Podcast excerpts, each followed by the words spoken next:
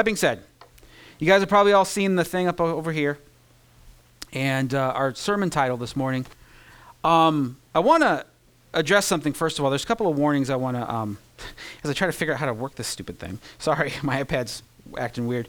Um, I honestly, if you were to ask me, what are the most important doctrines of Christianity that everybody must be taught? That you, you got to nail those down. They're the close fisted. We can't change or buckle on these uh, ideas or these uh, ideologies. They are what the Lord has given us as a command, so we aren't at liberty to change them. What are they? I would not come and I would not start with sex. As we've already started, we, we did prayer, Jesus is God. We talked about money. We talked about church. Uh, Pastor Mike brought a message about the gospel. Last week we talked about the Bible. To me, these are the things that are the most important, foundational. They're not the only things we need to learn, but they are, if we're going to get anything right, it's got to start there. But two things have pressed me into dealing with this topic today. Number one is our culture. We live in a culture that is, is evolving, or I should say, devolving, uh, away from the morals and standards set by God and changing, attempting to rather, change what God has said in regards to sex and sexuality. So I feel the need, and I have felt the need for quite some time, to address this issue, just waiting for that opportunity to not make it seem tacked on or, or, or make it seem like I'm attacking anybody, but just to address it in a biblical manner. Number two, I I don't want to say constantly in the sense that I'm just uh, always inundated, but continuously I have couples who come to me and ask me about questions about sex, like what what does the Bible say? What can we do and not do? Like are we in sin doing this? They ask me these questions, and so there's a need within the church to have a right understanding about sex and the biblical perspective and what God created it for and what he expects of us through it. So, none of this message is meant to be crass or crude. None of this message is meant to be sensationalistic or just try to get your attention. Uh, I purposefully did not advertise this title till last night about 8 p.m. because I didn't want to build it up all week and try to get people here just to be like, ooh, you know, what's Pastor Tony going to talk? It's not about that. It's about what the Word of God says about it so that we might glorify God even in it. So today, that's our first warning. Warning number two is we're going to be talking about things like homosexuality and bisexuality. And, and again, these are things that are pressed to the forefront by our culture. And we as the church have spent too much time kind of shying away or lashing out. When dealing with sex in the Bible, we tend to overreact to it or underreact to it. And both of those are error in just in different directions. And so I want you to understand that when we're dealing with these issues, human sexuality is a very sensitive topic.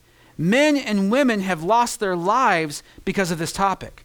There are men and women today in places like Saudi Arabia who are losing their lives because they're homosexual. There are people in our own country who get beaten and abused and ostracized because of their sexual orientation. And so, we as Christians, we have to make a commitment to the Word of God, what it teaches, to, to reach out to the world in love, but also reach out to them in truth. To do so in a way where we warn them about the error of their sin, while at the same time keeping those hands outreached to welcome them in in love. It's a very fine line to walk, and that's why we look to Jesus, because He's the only one who walks this fine line 100% of the time, all of the time. And we look to Him to, to guide us, and lead us. Now, truth be told, our culture has sensationalized this so much to make it seem like this is the most pressing issue around. And it has for at least a decade, probably longer, but that's how long I've been cognizant of it. And overturning and redefining what marriage means and uh, uh, what states and what uh, federal law says and approves of. And just what the general uh, consensus of the people seems to be uh, they've done a good, good, good job at sensationalizing that. Here's the thing it's actually not that big of a deal, meaning it's not as pressing or as prevalent. When we deal with the news and when we deal with media, we have to understand it's about, it's about selling papers and getting clicks on websites and getting viewers in front of a television. It's not about a relay of, of information 100% of the time. Sometimes it's just about getting your attention away from another station or blog or website or newspaper. So, whatever you do, whatever you read, no matter what side of the fence you find yourself on, uh, I would choose, I would I would just encourage you don't pick a side of the fence, pick the Lord's side, and let Him be the one that d- gives you discernment in these things. Now, 2 Timothy 3 and 16 says, All scripture is breathed out and, uh, by God and profitable for teaching, for reproof, for correction, and for training in righteousness, that the man of God may be complete, equipped for every good work. Paul, the mentor, to Timothy, the mentee, if that's even a word, uh, says, Look, it's the scriptures of God that you will use to correct, to rebuke, to reproof, to encourage, to love. It's your standard. Your standard is the word of God. Anybody here bakers like to bake? I don't have any patience for baking. That's why I like cooking. Cooking can kind of do on the fly, throw things together. There's not a lot of measuring that has to go on, but baking's like a science. And you have to, if it calls for a quarter cup, you put in a quarter cup. If it calls for half a cup or three cups or whatever, that's what you do. Or you're in, um, you're at risk of ruining that baked good, and nobody likes that. So you have to have this standard of measurement, right? You can't have one cup that's actually one cup and then have another cup that's a cup and a half and expect to get the same recipe done with either one. The standard is different. So, for the most part, when you go buy uh, measuring cups or measuring spoons or, or, or tools, they're set to a standard. They have been measured by something else. And that standard stays the same continuously. This is how, or I should say, it's one of the ways we approach the Word of God. It is our standard. When we need to be corrected, we go back to the Word of God. When we need to be encouraged, we go back to the Word of God. It is the standard that God has set forth so that we might know and be the people of God, equipped for good works, Paul says to Timothy. Timothy was a young pastor, young meaning about 40 or 45 years old. Paul was uh, imprisoned and he wasn't always going where he wanted to be, and he wanted his apprentice or his mentee to, to succeed as a pastor in the preaching of the gospel and the, and the nurturing of his people, shepherding them into the green grass and the cool waters that is Jesus Christ. he says, Look, I want you to be equipped for those good works. It's the scriptures that have been breathed out by God. They're not, they're not the invention of men, they are breathed out by God so that we might be able to know about him and live for him. So it's that approach or that beginning that underlies what we're about to talk about today. The first thing I want to talk about is the gospel of Jesus Christ. A very condensed version is God creates man, and man should not be alone, God says.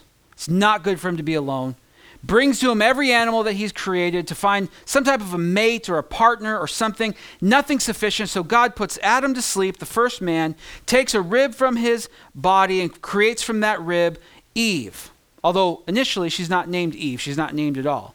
And her and Adam are united in the Garden of Eden. It's the first marriage, it's the first union. Jesus will refer back to this being man and woman becoming one and, and affirming uh, creation, which we'll talk about next week, affirming creation and affirming the marriage covenant.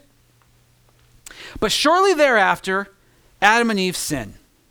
This is a classic story. I know we all know it, and I don't want to uh, be redundant, but I, I feel the need to share this with you. So they eat of the tree, they sin, God finds them, they accuse each other, Satan's involved, disguised as a serpent to, to tempt them, to, to cheat, if you will, on God by becoming their own God. They get cast from the Garden of Eden, but in that, God gives a promise that one day from the seed of the woman will come a Savior who will crush the head of sin, Satan, and death. It'll bruise his heel. He'll be, he'll, be, he'll be bruised in the process, but he will conquer sin, Satan, and death by crushing its head. Not by maiming it, not by cutting off its tail, but cutting off the very source of its life. And then from there on out, God moves through men and women and families Sin enters into the world. All are born into sin. You have the, the fall of man with, with Noah and the, and the flood. Then he raises up men like uh, Abraham, Isaac, and Jacob. He raises up uh, Joseph and Moses and Joshua and, and then King David and, and on and on and on. And then one day, all of these men, uh, uh good at some times, bad at other times, they aren't the deliverer. They're not the savior. They're not the one coming with the foot crush. Until one day, God becomes man by being born as a man to a young girl named Mary It's what we celebrate at Christmas time. He grows up sinless. He grows up in the wisdom of men. He starts at about 30 years old, a public ministry, which culminates about three and a half years later with his death upon a cross for the sins of humanity. For every sin that has been committed or will be committed, Jesus took that on the cross. The Son of God come to this earth on a mission to save people who were dead in their sins. Three days later, he's no longer dead. He raises himself up from the dead, the Bible says, shows himself to hundreds of people, teaches uh, Bible studies about how the Word of God was about him, that eternal life is found in him alone, ascends to the Father after about 50 days or so, goes to sit at his right hand, sends to us the Holy Spirit, so that we, may not just uh, have a list of rules to follow, but that we might live and love and follow the Lord through his own power. And the continuation of that gospel is that Jesus Christ will one day return, save his church, gather us to him. We will be his people, he will be our God. We will celebrate him for eternity. You will celebrate God then, you will celebrate Him now. If you don't like it so much now, I don't know why you're so eager to get to heaven because it's going to be all about Jesus all of the time. And yes, every tear will be wiped away and everything will be healed, but the purpose of that will be to exalt the risen Son of Christ. And it'll be a good time, and you will love it, but that's why we love worship so much right now. It's a foretaste, it's, a, it's an amuse bouche, if you will. It's a cooking term. I'm not even sure really what it means. But it's like an appetizer of what's to come. That being said, that's the, that's the gospel message that we are called to carry out into the world. Now, for us personally and individually, that's the same story we're all going to share, but we're going to share it in, in, in the, through the lens of our life. So, for some of you, you were alcoholics, and then you gave your life to the Lord, and you were able to kick that addiction. Some of you were just ornery and mean and hated life and hated the world, and you met Jesus and it changed everything. Some of you were broken and hurt and had been abused and had been taken advantage of, and you met Jesus and you've seen him take those bad things and turn them into good. And we share that testimony with others, especially when we don't know what else to say. So many folks are worried, well, I don't know Bible verses, but you know, you know your story. You know what God has done in you. Just share that. You know, uh, when people are in need of finances, you don't share with them math, right? You share with them yourself. Now, mathematically, that, that's involved. Math is involved. I got to deduct this much from that and make sure that's covered. They need this, and it's going to take that much to cover. I get that. But if you just share with them a math equation, they're not. That's not. That's not inspiring them. That's not encouraging them or loving loving on them. So you share with them your heart and your story. And then you let the Lord, you know, for me, I'm a, I'm a big Bible nerd. I love the Bible. I love the Word. I love studying the Word. But I find that not a lot of people get saved through that. People who get saved develop that, but coming at them with a bunch of intellectual uh, insight isn't always, I'm not saying exclusively no, but it's not always the thing that motivates people. Sometimes it's an experience and an emotional response to what God has done in your life. So don't be ashamed of your testimony. Don't be ashamed of what God has done for you. Do not be ashamed of the gospel and how it has played out in your life. So that being said, you've got to you got to understand that we see sex and sexuality through the lens of the gospel of Jesus Christ. When someone comes to us in sexual sin and, and talks to people like me or Pastor Ben or Pastor Mike or anybody in the church really, we start from that position of love. We're going to at some point tell them what they're doing is wrong, detrimental. We're going to tell them that it's against God's commands. We're going to hopefully give them references and Bible verses and that sort of thing. But I once heard it said by, by another pastor that, you know, it's one thing to tell somebody they're going to hell, it's another thing to say it with a smile on your face. There are times where we have to be very blunt, but we have to understand that in those times of bluntness, we can offer it in such a way that it's jarring, but out of love. Being told that you are in sin is never a, a fun day. And so coming to somebody in love, acknowledging your own hypocrisy. I try to, I've had to talk to people about uh, sexual sin, and I'll have to say, you know, I'm just going to say right off the bat, I am a hypocrite. I'm not coming to you as somebody who has accomplished this. I'm coming to you as somebody who's been convicted of this and had to repent of this. I'm coming to you as somebody who is not perfect, only knowing one that is and what he requires of us. And ultimately, you're a human being with your own freedoms and rights, and you're going to choose what you want to do. But I want you to know the truth of God's word. I do not want to water it down for you, make it more palatable. I will let the Lord be as blunt as he needs to be with you right now so that you might be saved. We sang this morning uh, the Come As You Are song, uh, great song by David Crowder, and the one line, Oh, wanderer, come home. Like, as, you, as I sing that, I just think of the relief of folks who come to know Jesus, that they either at an altar or in their pew or in their homes just finally give up everything to the Lord, even their sexuality, and say, Lord, whatever you want, I am here. I am giving you my all in all, and I am, I am done wandering. I am ready to commit to you the relief and the joy and the the the the, the just the, the burden that's lifted from that is, is amazing and it's what keeps us as ministers going and should keep you as ministers going as well so through that or through that gospel message i want us to see what the word says about sex um, if you were to look up the word sex in the bible you wouldn't find it you would find words like uh, relations or intercourse or you would find uh, uh, he knew her, that sort of thing. Like if you try to look it up in a, th- if you try to be nerdy about it, it's a really hard subject to study biblically.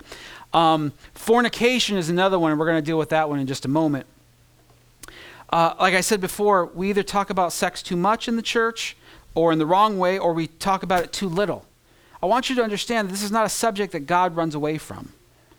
For me, I'm not somebody who's ever been uh, really comfortable talking about sex. Like, I've met my quota here at the pulpit for how many times I'm going to say that word for the rest of the year.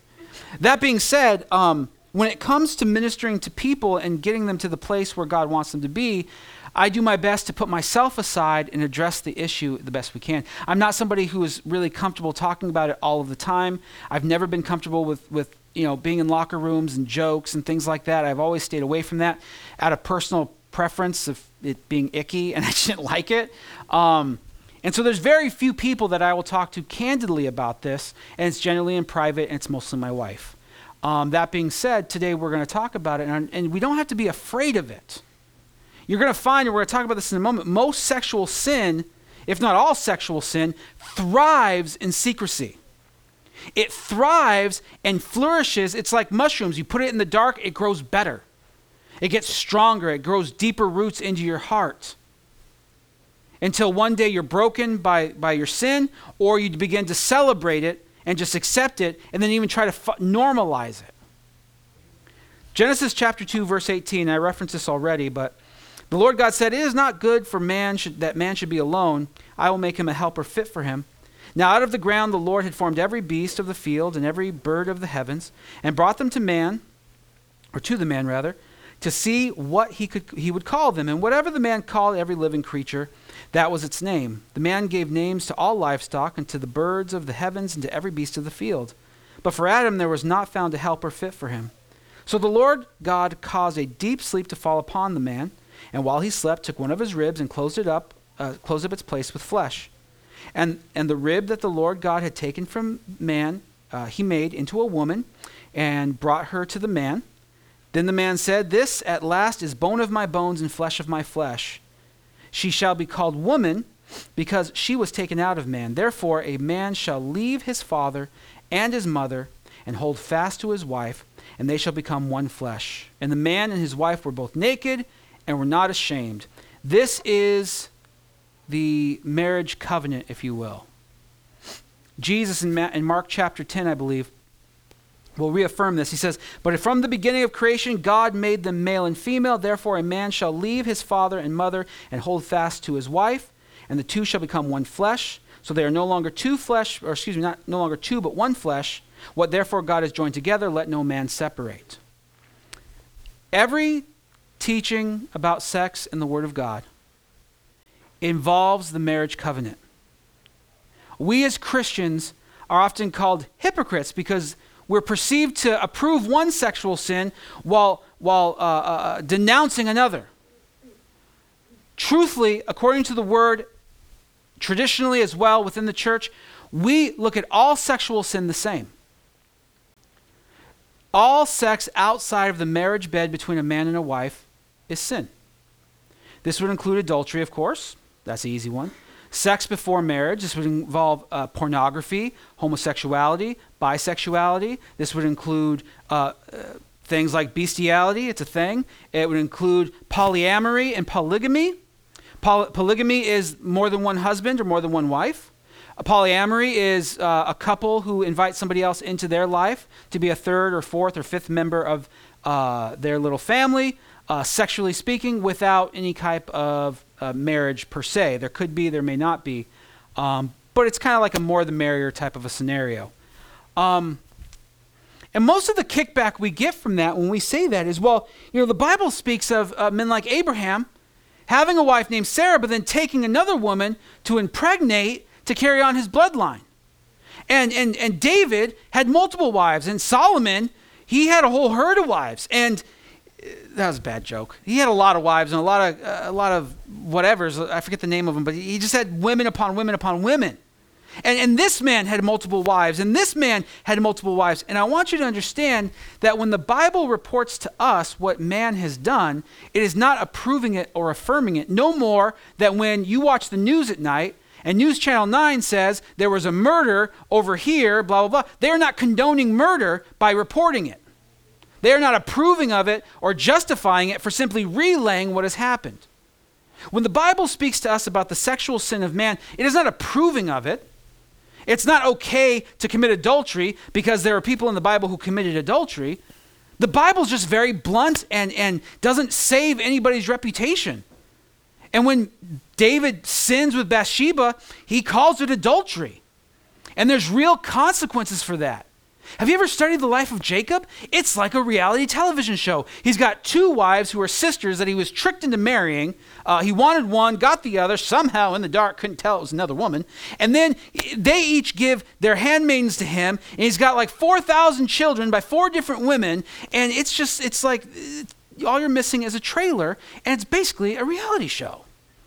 It is crazy. And the Bible doesn't say, and Jacob did this, and that was a good thing. The Bible just exposes to us the sin of man and the depravity and how bad it gets when man takes matters into their own hands. God made some astounding, amazing promises to the people of Israel, to us, the church, to men like Abraham. And for, for people like Abraham, all his, all his job to do was really to wait and have faith to just have faith that the Lord would do what he was going to say. But instead, they concocted ideas on how to make this plan work. They were getting older. We better do something, and God can only use us for so long. I'm encouraged that Abraham was 100 years old when he had his son Isaac. Impressed, number one. Number two, you're never too late to be used by God.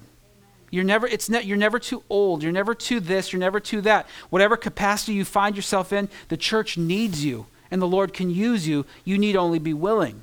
You may not do what people younger than you do, you may not do what you used to do, but there are things that you can do. There are things that, that God is calling you to do, and you are expected to do them.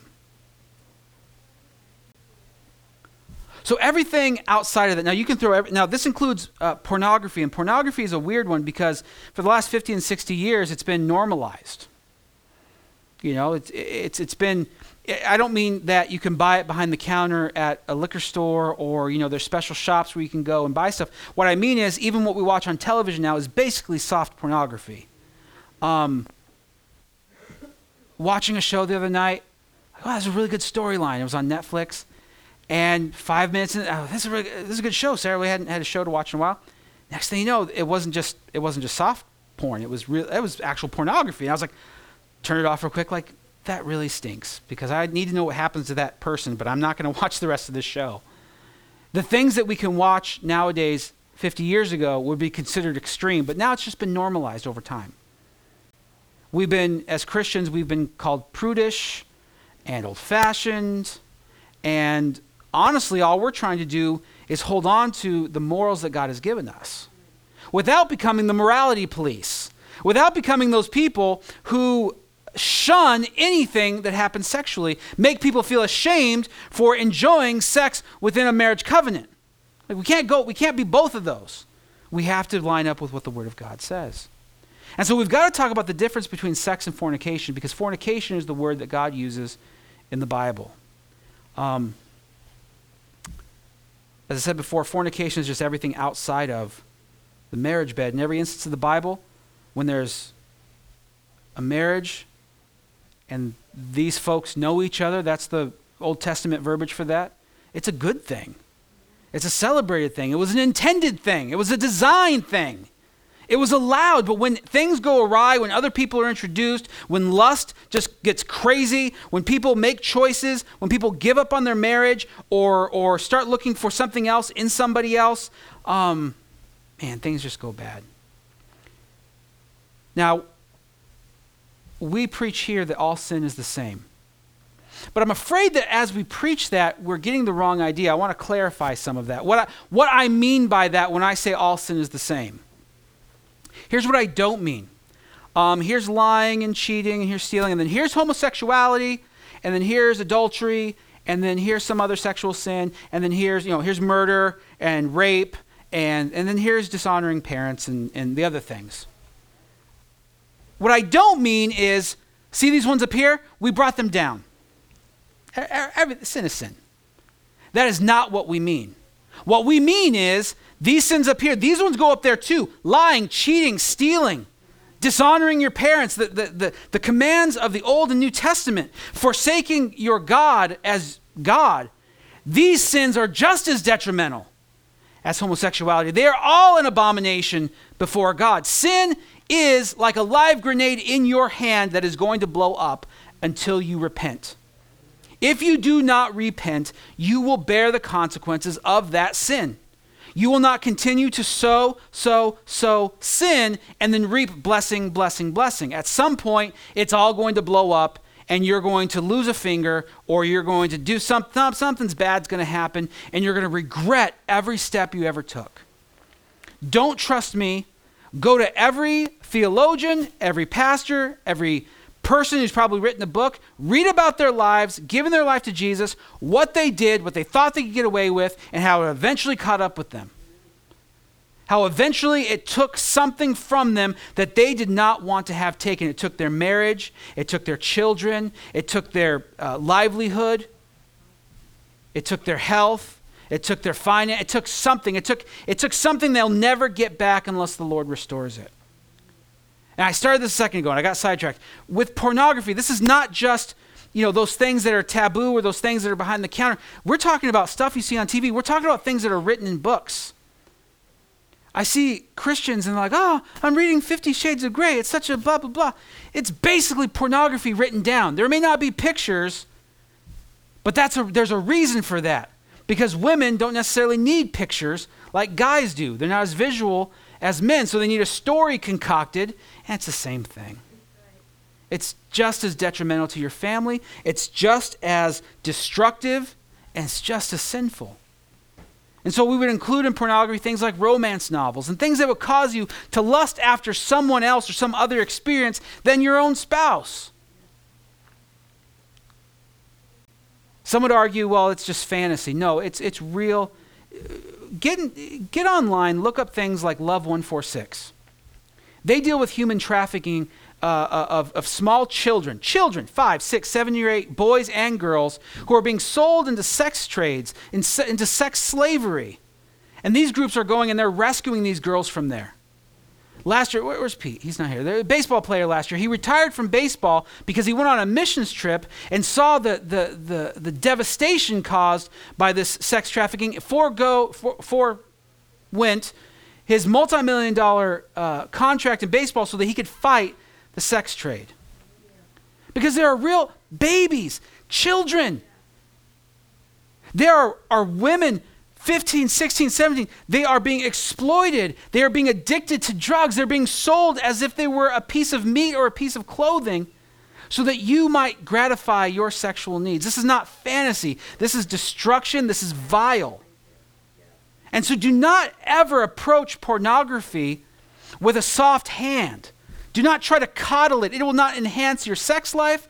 Couples, it will not make things better. It will make your wife uh, very supremely insecure, it will make you lust after things that you were not des- designed to have or to go after. You will destroy your life with pornography. The average age of a child exposed to pornography is like nine.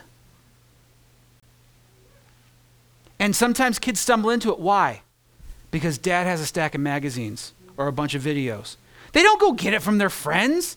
And if they do, they get it from the friends who what? Have dad has a stack of magazines or a bunch of videos or whatever or stuff on their computer. I have we bought our son a, a laptop this year for Christmas. He's not allowed to use it outside of our vision. Because the temptation of pornography and the access to it is so simple and easy. Eight, nine, ten year old kids are finding it and becoming addicted to it and it's destroying their minds. It's, and I don't mean like it's just, it's literally rewiring the pleasure centers of their mind and how they receive, uh, how endorphins work. It's a very scientific thing I cannot get into because I'm not a man of science in that way. But just do some research, look up a couple of blogs. It's not hard to find the science behind this, how it reprograms such young minds to now seek uh, not just pleasure, but comfort. The, the ability to get through life and all of its demands by, by, by going after these things so that there might be a moment of relief. In the same way a drug addict might use drugs, they will use pornography. And so if you believe that our children should be shepherded and loved and protected, you will do yourself a favor if you have any of this in your life, you will remove it immediately. When they speak to you about these things, you will be candid, but you will use uh, you will be use loving voices and loving tones, and you will encourage them and show them what God requires of you. How you have been a hypocrite, but that God is redeeming you from that hypocrisy. That He's making you a new man or a new woman, and you will not allow that any longer to dictate your life. All sin is sin. If you were to come to me and say, Pastor Tony, my sin is overeating. Pastor Tony, I think I might be a homosexual. Pastor Tony, I think that I, I, you know, I've been stealing from my company. Pastor Tony, uh, I lie every day and I don't even know why. I would look at you all in the same way and tell you the same thing. This needs to be repented of. When we say all sin is sin, we mean it's all bad. It's all detrimental. It's all war between us and God. Enmity is the word that God uses. Now, for those of you, if you're caught in some type of sexual sin, anything I've described, or maybe there's things the Lord's convicting you of, do not hide it. I'm not asking you to come and publicly declare before the church unless that's a thing you want to do. But do not hide it, it will thrive there. I have read countless, and you've probably seen these blogs as well because they go fast and furious across the internet when they happen. Christians who, who come out as homosexual. Every story I've read, for the most part, in general, says the same thing. I started feeling these things at a young age. I felt a same sex attraction, but I pushed it down. I hid it because there were people who I couldn't tell. I couldn't tell my parents, they were Christians. I couldn't tell my pastor or my youth pastor. So I hid it. And then I tried to, to get married and I tried to have kids and just force my way through it. And then eventually I just couldn't hide it anymore. So the error was found way back at the beginning when it became a hidden thing. Satan loves hidden things. Satan loves when you hide your sin because it just grows and it grows and it grows. And it grows deeper claws and roots into your heart. So if you're caught in sexual sin and you have a husband or wife, tell them. Share that with them. It's going to destroy them, but God will, God will pick up those ashes. He will pick up the wreckage and He will make it better. Do not allow it to just sit there and fester and, and ignore it because it will come and it will come for you again, and you'll eventually be caught. If you are single and these things are an addiction to you, don't, don't try to pretend like, oh, it's a thing and I can stop when I want. No, you can't. Confess it to a brother or sister in Christ that you believe in, that you, that you can confide in. Talk to them, say, you know what, I, I have this struggle and and I don't know how to overcome it. I don't know how to kick it. I've done it for as long as I can remember, and I just need some help. Can you help me? Chances are they're going to say, I don't know how to other than pray, but I will pray with you. And I will and we will find ways to help you. And I will help keep you accountable. And you can text me or call me when, when those temptations arise and, and tell me that, man, I don't know what I'm going to do. And, and, and, and we can help talk you down from that. None of us here are professional therapists who have licenses and degrees on how to help people. We're just loving people who have an open ear and an open shoulder who just want to help. If that's you today, reach out to somebody that you can trust. Don't put it on Facebook as some big cathartic thing. You could, you're going to run into more negative than you are positive. You'll have people be like, yeah, me too, blah, blah, blah. There'll be others who will judge you, and that's not what you're looking for. You're looking for folks who are going to love you and see you through this trying time of your life.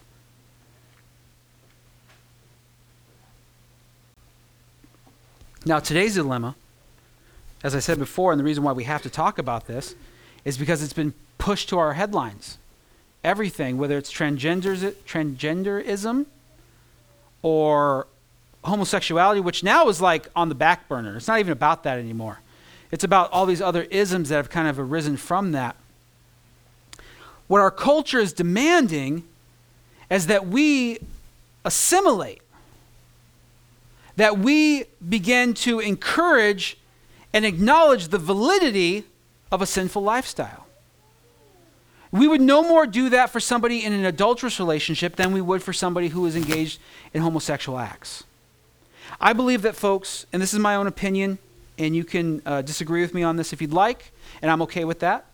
I believe that folks that uh, have same sex attraction generally do feel that.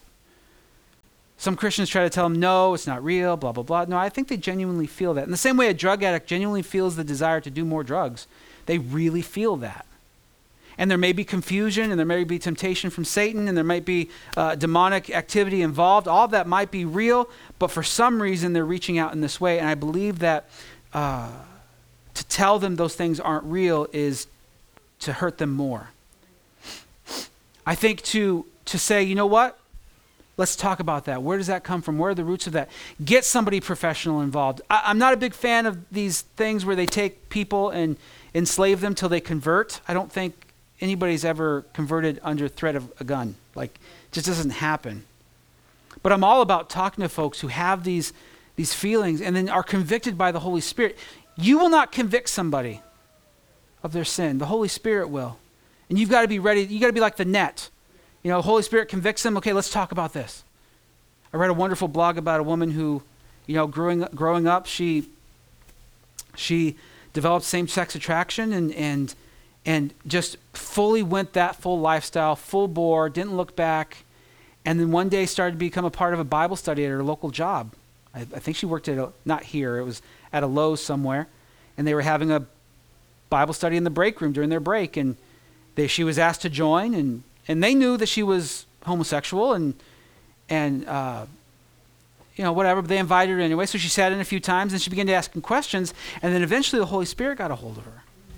And today her life has completely changed. Not because she was taken into a room somewhere and, and beaten into submission, not because she was given verse after verse and that used as a, as a club to beat her into submission, but because the Holy Spirit got a hold of her.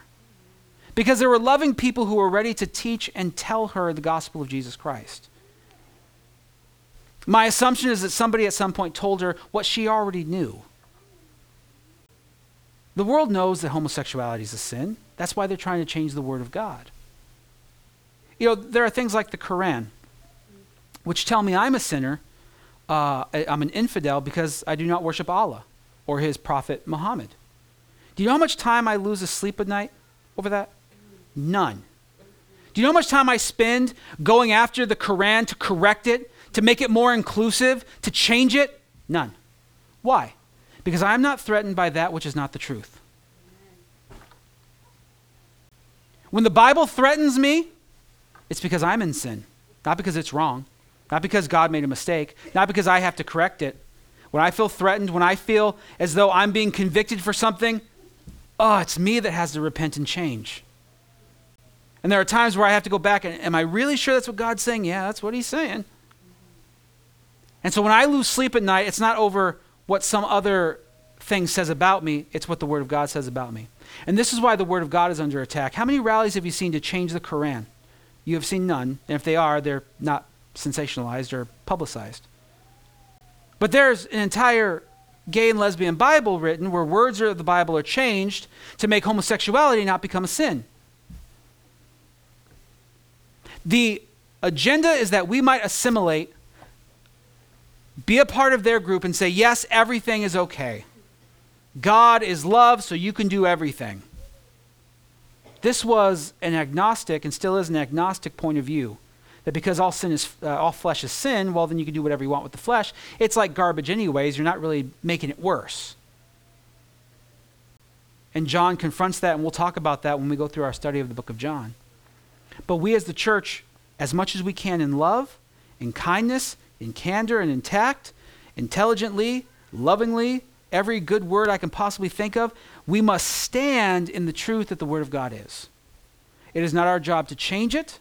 It is not our job to add footnotes to it, to, to go back and change what words really mean so that it, it makes some group or some people feel better about themselves.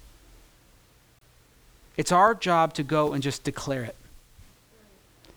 Just, Jesus is the same yesterday, today, and forever. I mean, he's always, he's always going to say this. But here's the good news He's always going to love you. He will always be there waiting to welcome you in. His grace extends to you even when you are rebellious, even when you are caught, even when you don't know what to do. His grace is still there. His love for you does not change because you did something wrong. There may be consequences, there may be disciplining, but the love will, it will come from that place of love. God indeed is love.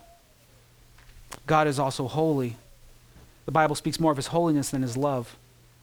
God is more concerned with your holiness than your happiness. And your true happiness will extend from your holiness in him. I was really having a hard time this morning before I got ready to preach. I was like pacing, and Sophia kept saying, Hash brown! And it was amazing. I'd go, Hash brown! And I'd start praying. I, Lord, I just I can't I can't do this, man. This is too much. Not just not because of the subject title, just preaching in general. Like, what am I gonna do? Like, ah, oh, man, I'm just sorry, Lord. You need a better vessel. you need someone better than this. And I remember I was reminded that it's not about what I can do. It's about what the Lord has already done. It's not about what you can do. It's about the righteousness that we stand in that is Jesus Christ our righteousness, our right standing before God, has nothing to do with what we can do to earn it. it has everything to do with, with what God has done to give it to us. And now we, we stand enveloped in Christ's righteousness, forgiven of our sins. We have been given this right to be called the children of God. And if you've had a loving father or a loving mother, that phrase kind of misses the mark a little bit. But you, if you've been adopted or had an adoptive family or somebody who, who loved you like a child when you weren't biologically their child, you understand that when they recognize you as a member of your family or, or their family when you have no biological ties, how important that is to you. The Bible speaks of us being adopted and redeemed by this good, loving Father. That we aren't just we aren't just servants in his household, we're his children. We have the same last name now. We, we, our, our family ties are, are, are strengthened and bonded by Jesus Christ. Today, your position before Christ is not one of sinner, it's one of saint, changed by the gospel of Jesus Christ. If you today put faith in Christ and what he has done for you. So, we as a church, we believe that sex is a good thing. That it was intended and created for a husband and wife to enjoy as well as to procreate and to make children because children are great and raising them up is fun. And they say things and they do things that are amazing. And we want to help save babies and save parents who are going through hard times with their babies. And we want couples to enjoy an intimate relationship with one another. We want, I've heard it said time and time again couples really only have two problems sex and money. We talked about money, now we've talked about sex. All you couples better be fixed now. but my point is this we want you to not be hindered by secrecy and, and well, I don't know and I don't know what to do and you know and have anger and bitterness form between a husband and a wife. We want you guys to be as Adam and Eve, to be before one another without shame, to have a, a, a great relationship, not just sexually, but in every aspect of your life. So we're going to pray. I'm going to ask you to come to the Lord. If, if today you if you have not given your life to Jesus, or you've backslidden, or you're just not right with the Lord, you know things are wrong, and you should be doing stuff better and different. Uh, today's your opportunity to repent of that. Maybe you're one of the ones who, when we were talking about sexual sin, you were really convicted. The point is not to make you feel guilty. If you feel guilty, great, let the Lord use it. But the point is not to condemn you to make you feel guilty. The point is that conviction would lead to repentance. That, that what you feel and strangled by would be released by Jesus that you might know the freedom that only He can give. That you could be liberated from something that has put its shackles around your ankles and hands, that has enslaved you for too long. That you would know the love of God, that He might know you, and that you might walk in His righteousness. And then we're going to pray also. Maybe, may, man, maybe you're just, you're like, man, my spiritual life's great. Well, then you're going to pray for other people then. Let's pray, and then we'll take some questions and answers because I'm hoping you guys got some. Father, we praise you. And it's, it's unfortunate that this subject is, is so taboo. And, and I know as, as humans, we've, we've done a good job of making it so. But it's not a subject that you shy away from. It's not one that you um, tell us not to speak of. It's one that we are not to be crass about or crude about. We're not to uh, use it to exploit others or to condemn others. It's something that has to be discussed, to be understood, and celebrated uh, in you. I pray today, Lord, for those who maybe have never given their life to you. I pray today would be the day of their salvation.